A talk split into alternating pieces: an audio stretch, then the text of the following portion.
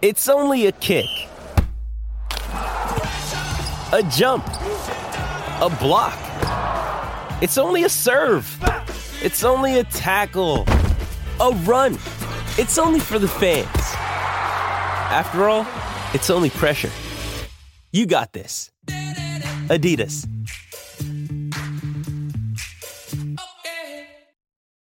This episode is brought to you by Shopify. Forget the frustration of picking commerce platforms when you switch your business to Shopify, the global commerce platform that supercharges your selling wherever you sell. With Shopify, you'll harness the same intuitive features, trusted apps, and powerful analytics used by the world's leading brands. Sign up today for your $1 per month trial period at shopify.com slash tech, all lowercase. That's shopify.com slash tech. Welcome to the Artificial Intelligence Podcast with your host, Dr. Tony Hoang. Today I'm with David Garcia. David, do you want to give a quick intro about yourself? Yeah, uh, thanks, Tony. Thanks for having me. Um, so I am David Garcia. I am a longtime executive in really customer experience across a variety of different industries and companies, uh, including Disney, Amazon, uh, the Atlanta Falcons, Atlanta United, and the Atlanta Hawks. Uh, most recently was the founder um, and the head of Hawks Ventures, a venture capital fund under the Atlanta Hawks umbrella. Cool. So you you've been in like the innovation guest experience space for like a really long time. Like tell me your like story. Like how did you get yourself into this field? Like what drove you to want to like pursue innovation and then what pers- what made you want to get uh into like guest experience? Yeah, I think it's my story is a lot of luck. Uh, a handful of things were, you know, what I thought I wanted and what didn't work out ended up being the best things for me. And so kind of going back to college, my my plan was to be an investment banker. And I was graduating in 2008, which was one of the worst times to try and be an investment banker. Uh, could not get a banking job. Most of my friends that did go into banking were out of a job within three to six months, and just applied to to work at Disney World in finance, uh, kind of as a joke. Uh, sitting in my brother's apartment over Thanksgiving, I saw the post and like I had no affinity for Disney. I wasn't a Disneyphile or anything like that. I was like, I saw. He's like, yeah, go for it. Um, and that really that interview process is what pulled me into customer experience and making it making me want to do that my whole career. They absolutely blew me away during that interview process. Brought us down, uh, you know, 15 or so undergrads, 15 or so MBAs, uh, three days of just wow experiences you know, private viewing areas for the fireworks, you know, five course meals, characters popping up to meet us, you know, skip the line and ride the ride, have an Imagineer tell you about how they created it. Uh, and it was just thing after thing after thing that just got me hooked um, on being able to create that feeling for people um, that Disney so, does such a great job at um, that I, you know, had to go there. Uh, and so started off in finance, uh, again, luck, I think, is the key. I just ended up in a really cool role where uh, I was working in capital planning. So we were doing the business cases, all the performance for any capital project for parks and resorts worldwide. So one day I could be working on a you know five million dollar IT project. Another day I'm working on a billion dollar cruise ship. Got to work on Shanghai Disneyland. Just all these different projects that were very unique and gave me exposure to different parts of the business uh, and then exposure to a lot of different people across the business. Um, so from there, had the opportunity to work on a project with us at the time they called the Next Generation Experience, uh, which was looking to digitize the park experience and transform the way you experience a theme park. Uh, to make it more personalized, to leverage data to understand kind of who you are and you know how do I take a park that has 70,000 people in it, but make it feel like it was designed specifically for you. And, and I had two options. I had option number one, go work on that project in a finance support role, or option number two, go work on that project in on the development side, uh, more in program management and product management. Um, never done it before, uh, but I decided I wanted to try something new, wanted to take a challenge, uh, and went to the product side. Still vividly remember my first meeting, which is a software architecture meeting where I don't think I understood more than three words that were said the entire meeting. Um, but I just went with it and I learned uh, as I went, uh, kind of help manage the scope, manage the roadmap for that product, uh, until it eventually launched as what's now known as My Magic Plus, uh, the Disney Magic Band, uh, the mobile app, the FastPass. Um, so really unique, very cool experience. Um, actually, even the reason I, the only reason I got that role too was because I had applied for another role, didn't get it. The hiring manager loved me, told this guy that was hiring, and I ended up in that role. So again, just one of those cases where I thought I wanted something else. It turned into something even better. Um, so did that for a couple years. Uh, went to business school. I thought, you know, at the time, you know, you have to have an MBA if you want to climb the corporate ladder. Um, but I went very intentionally being like, I want to be an international product manager. That was my goal going into business school, uh, and ended up being able to intern at Amazon on the international app store team, and then got the offer to come back and join after business school and ran the Brazil app store team there. Uh, for those of you that don't know the Amazon App Store, it's what runs on Kindle devices, but also can be loaded on any Android device. And we were really at the time looking to grow the store. How do we grow users really to get them into that Amazon funnel? Uh, how do I get a new to Amazon customer that then you can monetize over the rest of the Amazon flywheel and services? Uh, so I got a chance to work on a very unique project uh, called Amazon Underground, which was taking apps and games that are paid or, or paid on Google Play or on iOS and we made them free for customers uh, on on Amazon App Store. And then we actually paid the developers. It was at the time 0.02 cents for every minute that the app was used. So we looked at the market and said most developers are not making any money. Most customers don't want to pay for apps and games. How do we solve both problems in a way that will be beneficial to the Amazon business? Um, and so we were able to create more engaging games, give it to for customers for free, and then again bring customers into Amazon, and then find different ways over time to monetize them across the various different offerings that Amazon has.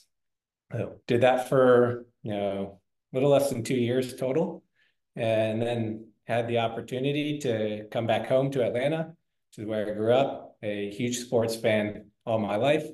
Uh, and the Atlanta Falcons were at the time building their new stadium, Mercedes-Benz Stadium, and we're building out their fan experience department. Uh, and a guy I knew from Disney, again, a little bit of luck. A guy I knew from Disney had been hired uh, as the SVP of fan experience there. Uh, and he was looking to hire. And you know, I put a put an alert on the job a year later. He was hiring, and I, I just went for it. I was like, I have to have this job. I gotta, you know, be proactive, do whatever I can do to get that job. Um, I remember, you know, it was me and a couple finalists, but they had I was in Seattle at the time. They had come out to Seattle to look at the Seattle Sounders uh, experience that they had created. And I was like, I have to meet you when you're here. So went to a coffee shop, made my case as to why I thought uh, I should be the guy. And, you know, probably like a month later, uh, found out that I got the offer and got the move kind of back home to Atlanta and help really design the fan experience uh, for Mercedes-Benz Stadium, which is where both the Atlanta Falcons and Atlanta United, the new MLS team played. Wow, that's a a very interesting story of how you like meandered uh your career and uh ended up where you're at. Um so with your role at the Atlanta Hawks, like how did you use like data to um to help enhance the the guest experience there? Yeah, I'd say both at the Atlanta Falcons and the, the Atlanta Hawks, a big push of what we were doing and, in trying to lead uh, lead both leagues in fan experience was leveraging fan data in order to make decisions. So some in some cases, let's say at the Falcons when we were first opening up the building, it's like, what are we going to serve at the soda fountain? And traditionally, you just pick whatever you want. Obviously, you're going to have a know whoever your sponsor is, you're going to have their products. But like we actually went to the fans to say, what non-carbonated beverage do you want? Do you want a you know, Powerade, do you want a lemonade? And they picked lemonade and we went with that. And that was just kind of setting the stage for, you know, wanting to get fan feedback, wanting to get fan data, and then actually leveraging that data in order to make decisions. Um, so we did that across the board at the Falcons. Uh, when it came to the Hawks, one of the things we first implemented um, was what we call after action meetings. So after every single you know game or concert, uh, more than 100 events a year, uh, we would look at all the survey data collectively as a group um, not just the folks in the operation, but also with marketing and with sales, and see what the fans were saying, what were the biggest problems, and then use those meetings to make immediate changes. So, you know, you bucket those things and, hey, what can we fix between now and the first event? What can we fix in the next month or so? Or then, hey, what might we fix for next year? And because it's maybe a little bit longer term solution and just baking that into the culture, baking into the culture that we want to hear what the customer has to say. And then we're going to not just, you know, read it, but we're going to action on it. And so that was a big part of what we did. Um, and then we were getting data from all sorts of you know, different places. Uh, sales reps, every time they're talking to a fan, they're collecting information. Where does that go, right? And how do we leverage that? Uh, our you know chatbot and our customer service team that's getting you know complaints or questions. You know, a big part of what we would do is that okay, we can clearly see that somebody is there. People are consistently asking questions about the back policy. That's an example. Okay, what can we change on our website? What can we change in different parts of the experience to bring that that data to the forefront so fans can find it a lot quicker and easier. And so I think that was what led us in both cases to be of top of fan experiences, uh, listening to the fans and then actioning on on what they were telling us.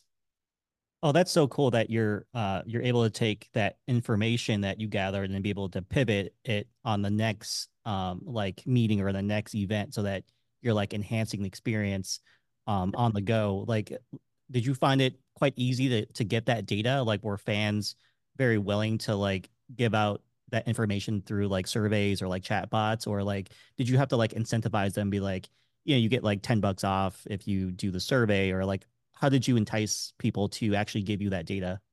Yeah i'd say there were you know varying levels of affinity and people you know the great thing about being in sports is you have a very passionate customer base right? They're not just customers they're fans. And fans, a lot of times, want to be part of the business. They want to be part of the decision making. So we had a variety of different groups. I think in both places we had what we called our fan council. These were hardcore fans across, you know, some might be season season ticket holders, some might be single game buyers, but these are people that you know want to be part of the family, want to be included in decision making. And so we would you know, get feedback from them, get survey data from them, but also run focus groups or use them as beta testers on different things that we were doing. They're actively involved. And then the rest, you know, where I think most companies, if you get a two to 3% survey response rate, that's great. You know, I think at the Falcons, we were getting upwards of 20, 30% response rate. Um, you know, at the Hawks, we did do some incentivizing with maybe a gift card here or there. Um, but I think we just get more data in sports than maybe the traditional company because of the affinity that people have for the brand. Gotcha. And um, other than like survey data and other than like chatbot data, or were there any other types of data did you collect? Like, did you collect like sensor data? Did you collect um, like uh, vision data? Like, what uh, did you actually make it like multimodal, where it's like it's coming from different sources? Like, what what um, were you able to get like a, a wide variety of of the data, or or was it mostly just text data? No, I think the things that were mostly actionable was more from both quantitative and qualitative survey stuff. There were other things that we could see. So, for example, looking at our Wi-Fi traffic, and you can see a big difference between a basketball game and a concert. Where in a basketball game, uh, in how much is being uploaded versus how much is being downloaded, versus a concert is almost 100% upload like people are taking videos, uploading, taking videos, uploading. And we're in a basketball game, there's a lot more downloading, people interacting with, between breaks. And so you can see a different experience play out through some of that data.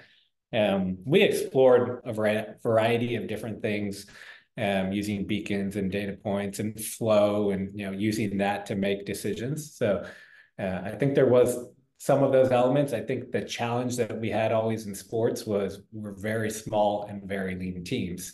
Uh, and so we might have access to a lot of data and access to a lot of you know sources of information, but we don't have the people or the manpower to do anything with it. So I think that's what's exciting about the future of where technology, where AI is taking us, is that for a low resource team, a low manpower team, you might hopefully be able to make more out of that in the future and make it more actionable than you can today you know, with the small teams that we have. That's really cool. So like um you were head of the Hawks venture. Um so you focus primarily on investing in like innovative startups. So what, what were some like key characteristics that you were looking for for startups that um, specifically like revolutionize guest experience? Yeah, I think we were focused on you know a couple of things. We said companies that make the world more fast and convenient, more fun and unique, or more personal and helpful. That's really the guiding post of things that we wanted to invest in. Uh, in many cases, we looked at, you know, how can our brand help accelerate this startup at an early stage? Um, but we were really, it didn't have to be sports specific, right? Sports could be a use case, but we were really looking for, you know, things that, you know, you as a consumer would transform the way you experienced it. So as an example, our, our first investment was a company called Arena, which is a connected fitness strength device. So it's about a 40 to 50 pound portable box uh, uses an electric motor uh, in order to create 200 pounds of resistance, you know, out of a cable. Uh, but it's paired to your mobile app or to your tablet, so no screen, no device. that had the capability to be able to not only measure every single thing that you did, um, but then generate customized and personalized workouts using AI based on your actual data. So knowing what you're good at, knowing what you struggle at, being able to recommend different exercises to help you at the things that you struggle at. Um, I think those were the types of products that we were looking at, things that were taking the next step. Um, and you know, in this case, you know, working out has been around forever, but how do you, you know, use technology to make it better, make it more efficient, and make people uh, more efficient when they're ta- with their time when they work out. That's cool. So, um, of the companies that you've like invested in, what what was your like favorite like startup? What, what which one like really emphasize the uh the, the core values that you're looking for and like something that you're like that you want to invest in yeah i think a lot a lot of my favorites are sometimes ones we didn't invest in uh, for a variety of reasons we we were very um say industry agnostic, so we were able to look at a lot of different things. One company that I, I found fascinating was a company called Space Perspective, uh, which is a space balloon tourism company. So taking people up uh, to about 100,000 feet where you are kind of you know, in space, not technically in space, but you see the blackness around you. It's a six hour experience, you know, two hours on the way up, two hours at the top, two hours on the way down, food, beverage, kind of like a way to experience space without having to be able to go on a rocket and handle the G's, making space more accessible. And, you know, what I found that fascinating, and you got to take a leap to get there, but, you know, space is, I believe, part of our future. It seems far-fetched. It seems far out there. Um, this is the type of company that can make it more accessible to more people, make it accessible to the masses, and then kind of get us there over time. Um, but it was, you know, what was fascinating to me were all the parallels that that business had to the sports industry. Right, you're selling tickets to a six-hour experience. You have, you know, premium customers that you have to really be able to deliver that personalized experience for them, that you know high, you know, truly high level elite experience um, to them, and and self sponsorship to it, and all the different elements that we have in a in a sports arena really parallel really well with that business. Um, another one that I, we we really liked is a company uh, called BeFake. Uh, is their app? It's a generative AI company um, that uses uh, prompts to create you know images for you um, kind of the antithesis of BeReal. this is more like hey it's you but it's you in a fantasy type environment um, but what was really cool about what they were doing is you know how they their vision of taking all of this data and all the things that they were collecting and building it into a kind of b2b platform to generate conversational bots that could be embedded uh, in other industries so for example their bots may know how to interact with you know, a 15 year old today, right? How do they take that and sell that to a gaming company that can put these bots into their game? And then once you come into the game, there's already people there to interact with. And so it's really taking that leap that the future is not just human to human interaction, human to human conversation, but it's human to bot uh, conversation. Um, and again, taking a, a leap that that's the direction that we're headed in. Um, and then the really the other part that I was pretty interested in, and we saw a lot of companies in this space, is when you think about discovery and you think about recommendations and how do I choose what I want to do? Um, you know, coming from Amazon, right? You go on Amazon and you're going to buy a say you want to buy a $40 sous vide machine, you're going to find, you know, hundreds of products, thousands, if not hundred thousand of thousands of reviews. You're going to start going through them. It might be 4.5 star rating, but you're going to see that one star review and that two star review, and you're going to start reading it and you're going to start overthinking what should be a go to the shelf, grab a $40 product and go home. But now you're next thing you know, you spend two hours, three hours researching a $40 product. Who knows why? But now we've gotten to the point where you know Google reviews and Amazon and Yelp, and there's almost too much data. And so we saw a lot of companies really working on uh, how do you make you know travel recommendations more accessible and fine using people that you trust, people that you follow, uh, influencers that you you respect and, and you want to know what they're doing versus the masses. How do you, you know, if I'm going to decide where I want to eat, I'm just going to go look and say, hey, there's 10 people I know that recommend this restaurant, not the 1500 reviews, some of which like it, some of which don't. So that was a really interesting area where we saw, you know, a lot of AI coming into play as well of like, how do you, how do you help consumers make decisions in an era where there might be too much information and it paralyzes people. This episode is brought to you by La Quinta by Wyndham. Your work can take you all over the place, like Texas. You've never been, but it's going to be great because you're staying at La Quinta by Wyndham. Their free bright side breakfast will give you energy for the day ahead. And after, you can unwind using their free high speed Wi Fi. Tonight, La Quinta. Tomorrow, you shine. Book your stay today at lq.com. At Evernorth Health Services, we believe costs shouldn't get in the way of life changing care, and we're doing everything in our power to make it possible. Behavioral health solutions that also keep your projections at their best? It's possible. Pharmacy benefits that benefit your bottom line? It's possible. Complex specialty care that cares about your ROI? It's possible. Because we're already doing it. All while saving businesses billions.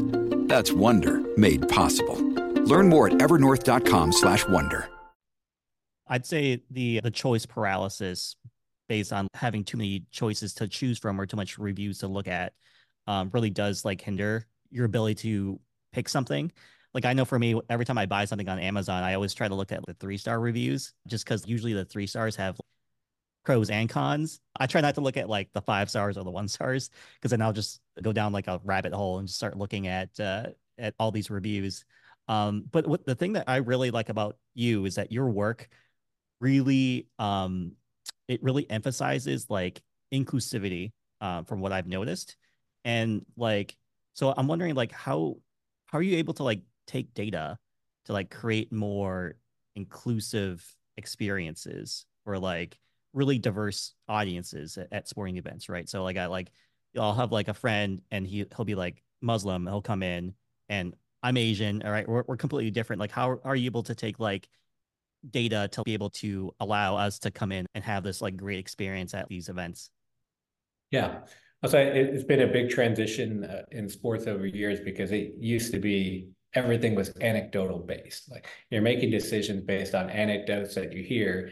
And many times those anecdotes that you're going to get are going to be from the most vocal, right? The most vocal fans who are going to complain the most, or in many cases, the premium ones, the ones that have the ear of the tops of the organizations and you're making decisions on things that might not be relevant to the masses or to the broader.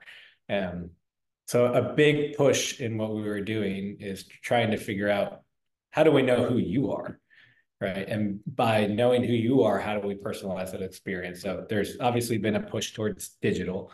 Very I probably can't remember the last time you had a paper ticket if you went to a sporting event. Uh, a few places still have them, but right, going to digital allows us to get a little bit more information about who you are, what you like. If we can get you to download the app, we can take that to the next level. If we can get you to use our wallet, we can take that to the next level. Um, and just getting finding different ways uh, to incentivize you to interact with us. You know, whether it be you know playing a lottery game with your app and interacting with the video board. All these different things were ways to connect to an individual user and then personalize that experience. Um, we had done a lot of testing, really going back to my Disney days of the Magic Band and RFID. Tried to recreate that experience as well in some of our premium clubs. So, uh, coming out of COVID, we put RFID in all of our uh, credentials. Uh, and then one allowed people to flow in and out of the clubs without having to stop, right? We could read it as you hit a as you hit an RFID reader, we could see if you had a valid badge or not, you know, as we looked at our tablet. But then we also created a portal for you to give us information about yourself. What's your birthday? What's your name? What's your favorite drink? So when you checked in, know, came in through the parking garage, and we knew your favorite drink was a Jack and Coke, we had that Jack and Coke waiting for you at the front of the club. Uh, or we were able to greet you by name. These small things that don't seem that important, but is really about how do you make a person feel special? How do you make a person feel included, seen, heard, et cetera? Those are the things that transform a customer experience. It's not just the amenities, but it's how you make a person feel. You have a lot of experience in in this area. What do you currently see that's happening right now in in this space? How do you feel about like the new tech that's coming into um like fruition, like for instance Gen AI? Do you think that Gen AI is going to impact the guest experience um arena, or do you think that it's just going to be like a buzzword where it's just going to pass through and there's going to be something else on the horizon? Like, yeah, what's so, your um, what's what's your take on like this new tech that's coming in? Yeah, I, you know, you can parallel this across other things that we've seen and kind of those buzzwords or those hot, you know, Web three and blockchain and NFTs. Those all hit us several years ago, right? It's like everybody was a race to get out your NFT, get out your an NFT of your mascot, and what else can you give? And we did some pilots and some tests around that. That was one at the time that I I frankly, I just I didn't buy into. I didn't really believe in. It didn't feel transformational to me. It felt like a different way to do something that we can already do today. In many cases, companies we were talking to in that space, it's like, okay, cool, but I can do exactly what in terms of how I deliver it to the customer. There might be different nuances in the technology, but the end customer experience was fundamentally the same in many cases, whether it was on the blockchain or whether I was doing it with a traditional loyalty program. That's an example.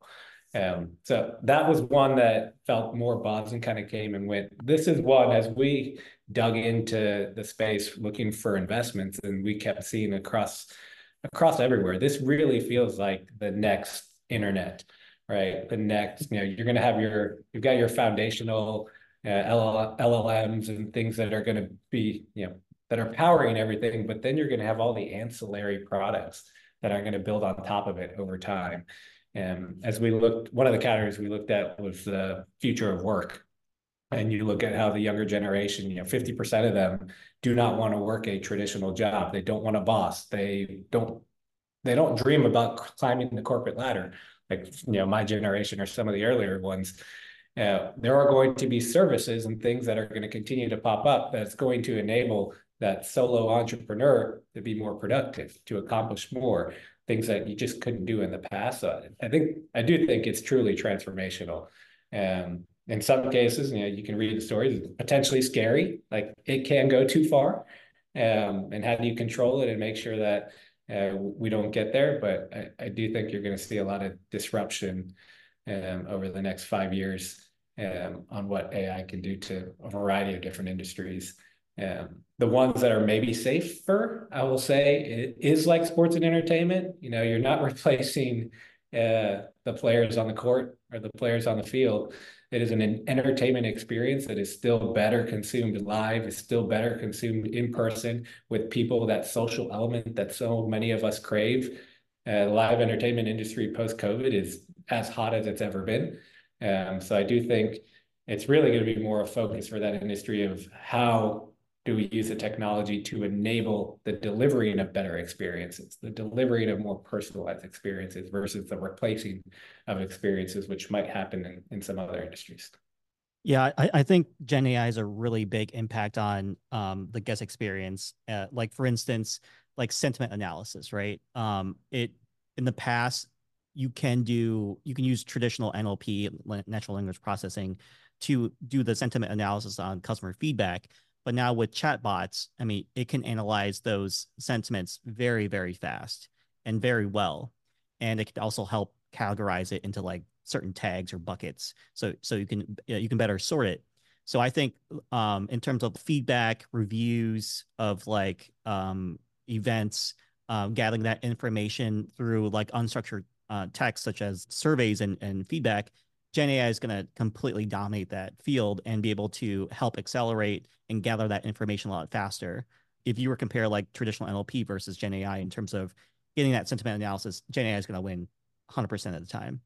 Um, yeah. I, I, think that it's it's it's really going to help um, uh, provide that value to that get data gathering, so that at your next venue, at the next concert, next event, you can do um, you can take all that those learnings and you can like improve upon them, and then the experience improves, you know, uh, drastically, um, event after event. Yeah, and also also the communication point with fans and your customers is made a lot easier. So, as an example, we were meeting with a startup uh, who had one customer success rep. That one customer success rep was managing 2,600 accounts because he was leveraging AI tools to send out automatic emails that were still personalized, still felt like they were, you know, natural and, uh, but the scale of if you can think of a sales team, same thing, and we might have a sales team that has 70 people. Um, you can one have fewer people, but you can just accomplish so much more. Um, not just on the experience side, how do we make the in-venue experience better, but how do we make the connection between us and the fan stronger, uh, leveraging these these tools. Yeah, the, the personalization is is key, right? Sending out like a boilerplate template email to a client sucks. Like you're gonna see through it real quick. Having some type of AI system like Gen AI read through your previous events that you've gone to and then write you a very customized um, email or or message that that's catered to you and that be able to, to match you up with like upcoming events. Um, that type of matchmaking and personalization is going to be so sweet in the in the guest experience. Um, I, I've already seen a lot of success in terms of like how sales reps are using Gen AI for using that technique where they're like, for instance, scraping uh, LinkedIn content, uh, LinkedIn profiles of the target that they're trying to um, uh, pursue. And then they're also doing some web scraping of like previous articles that like like that target is has like published. And then they use gen ai to like produce a curated personalized message through like a code uh, email um, uh, type of approach and be able to get that um, that that target to respond back because it's so personalized so targeted. I think the key to success in terms of like the future of guest services is like hyper personalization using Gen AI, taking all that information that uh, you've collected from the guests um, and then feeding it into like a Gen AI like algorithm and then producing these personalized messages for them so that they feel as if like they're, you know, th- th- because you said uh, before this, like the, these guests are not just regular guests, they're fans. So if you can like make them feel as if like they're a family, uh, through personalization, I think that's going to be key to like um, capturing them and retaining them for like multiple years. No, and I think to not go too far, personalization doesn't always mean that, hey, I'm going to use that information in a way that maybe for some people it's uncomfortable. It actually means knowing that I like to be greeted by name and I want you to know me and I want you to do this, that, or the other. And you may not. Like you may want to not be bothered. Or you know i like to use example if i'm on a plane like you know the plane is you know you got 200 passengers on the plane. You should know every single passenger on that plane and what they like and what they don't like you should know they always book a window seat or a middle seat or an aisle seat and not and not upgrading them in something they they don't like. You should know you know whether or not they want to sleep on the flight or be woken up and given a minute those are the kind of the next level of like okay what do i want but also just as important, what do I not want? And don't deliver to me the things that I don't want. Uh, because that that creates a negative experience that you want to avoid if you know and sometimes for some people it can be creepy I'll give you a quick example the other day uh, my echo device uh, popped up and told me that my amazon fire stick is low on aaa batteries and therefore i should buy aaa batteries it's like okay i can see why as a product manager that would seem helpful. But for us, it was just more creepy. It's like I know when the remote's out of battery and I'll change it with the batteries that I have. I don't need my devices always talking to each other and telling me. So you really need to understand people at that level to know what not to do, just as importantly as what to do. Yeah, I'd say like one of my biggest turnoffs is like getting cold emails from like a CRM bot that forgot to put my name on onto the uh, the name tag. So it'll be like hello, and then there'll be like brackets, and then it'll say name, like first name, and I'll look at them like, oh my god, somebody didn't didn't double check the uh, the bot. You know? And then on the flip side, where it's like too personalized, you, you feel as if like there's an invasion of privacy. So there has to be like some type of like nice inter intermediate where it's like there's enough personalization, but there's not there's it's not like boilerplate I, so I'm interested in your like opinion on how like organizations can balance the use of AI, machine learning, data science with the need for like genuine human interaction in terms of like guest services. Like where like where where would that cutoff be where there's in your opinion like if it's too much automation where like it it moves away from the human interaction you're not getting that personalized like human touch what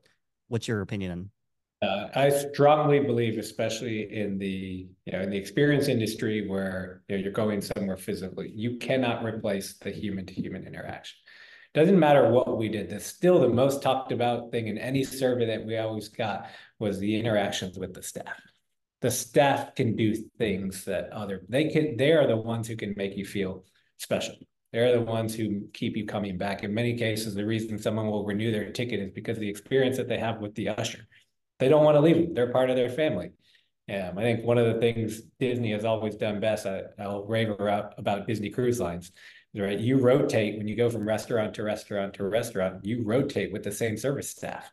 So by the end of the cruise, that service staff feels like family. They are hugging your kid. Your kids love them. And being able to create those kind of moments and those kind of experiences, you can't replace. So really, uh, I've always thought in you know Disney we were big about that. Is like the technology should be invisible in many cases. The technology should be in background to enhance the interactions between people and staff and guests, not necessarily to replace them because you can't. The, and I think we all learned coming out of COVID that we need that human interaction, right? It is important to people's health, to their wellness, to feeling part of a community. Uh, if you've done any the reading or the Netflix shows on longevity, right? You see that's the constant theme. It's the element of community. And that's what sports and entertainment can deliver to people. Um, and that's think piece that you can't replace. So I do think a lot of this technology will will be used to give me more information about you to deliver a better experience for you um, in some cases, in digital only, sure, like there might be you know specific one-to-one conversation that involves no human interaction, um, but in person, uh, in a physical space and environment, uh, I don't think we ever replace that people element. So tell me some insider knowledge. Like, uh, what are you building right now? Anything cool? Like, uh, give me give me the hot scoop on like the next hot thing that uh, that David's building. Yeah, so I, I, will say the thing for me that I learned, I uh, ran a startup for for a year while running up the venture fund or spinning up the venture fund. Um, it was really great uh, and great learning experience to be a venture capitalist, but it was very clear for me that I want to be the person doing it, not necessarily the person funding it. Um, so a lot of what I'm focused on right now is what is that next project? What is that next business? uh, that I want to build. Um, there is a fascinating book right now that I'm reading called Ultra Learning by Scott Young, uh, which you know uses examples of people that you know, example, learn a language in three months and become fully fluent.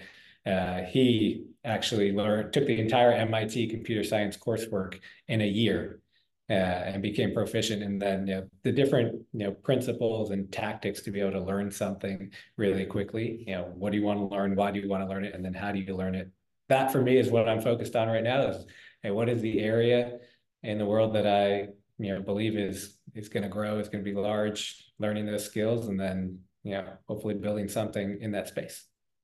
Very. do you have any tips and tricks for anyone that wants to like do the same thing that you're doing where like they want to venture off and do innovative like VC work or if they want to get into guest experience? If you had to like kind of redo it again how would you do it better yeah I, I think some of the things that I would do better if I had to do it again too is just more self-learning I think I learned it later in life I learned it honestly where I really dove in is when I went from being more side on the corporate side, on the strategic side, to actually running a frontline team I've never read more books in my life trying to learn like how do you build a culture? How do you train and develop for a staff of 400 people? And that is when I really got into this, you know, how can I be learning every single day? What's something new, different perspectives. Don't always learn from the same author, the same person, mix it up and try different things and see how that challenges you. I think that's the the number one thing anyone can do for their career is take ownership uh, of what you want to learn and where you want to go, and then go for it. Like just take action. Um, in a lot of cases, I'll, I'll say for me, and I've it the startup that I finally uh, kind of joined and ran. It took me a year and a half to get myself comfortable to make that jump right? It's scary and you know if i had anything to do again it's just just go for it. There's no perfect time for anything. If you're sitting there thinking that you want to quit your job because you have a great idea and you want to you know, do it but it's just not the right time. You're waiting for reasons x y and z. There is no right time uh, the right time is is now and so that would be the one thing i would do is um, if i felt something that i wanted to do and wanted to do it i would do it now and and not try and time it or wait wait for the perfect moment gotcha and uh, if i had to get in touch with you like how would i do that yeah, you can uh, reach me. My email is jdavidgarcia 404 at gmail.com um, or through LinkedIn. Uh, find me David Garcia. And lastly, like what's your prediction on what's going to happen in the next like one to two years in terms of like how this, how the, uh, the industries are evolving because Gen AI is just evolving so fast right now. Like typically, um, I'll give you some backstory. Like there, would be like packages or like programs that were that are traditionally created that would be deprecated in like 10 years but we're seeing like these gen ai products being deprecated in three to six months so the evolution of new products that come out are being um like be- becoming old and stale very very fast in the age of gen ai in my opinion, I think Gen AI is going to basically change every industry, especially guest experience. Like, what's your hot take on like what's going to happen next? um, especially in this like Gen AI era. Yeah, I, I think you really nailed it. I think what happens next is we all have to learn to be more adaptable. Uh, we need to learn to change and change more rapidly. Businesses are going to have to be able to change and adapt the way they do things because you, have got the technology adapting, but if you also look at the consumers today and the younger demographics, they also change and adapt and move on from one thing to the next thing much quicker than any of us did before. Um, and so I, I think that's really the story. The story is adaptability and you know how do you set up an organization, especially large organizations, to move quickly. And that I think will be the hardest challenge that we'll see in the next you know one to five years. Well, thanks so much for being on the show, David. And until next time, stay curious. Thanks, Tony.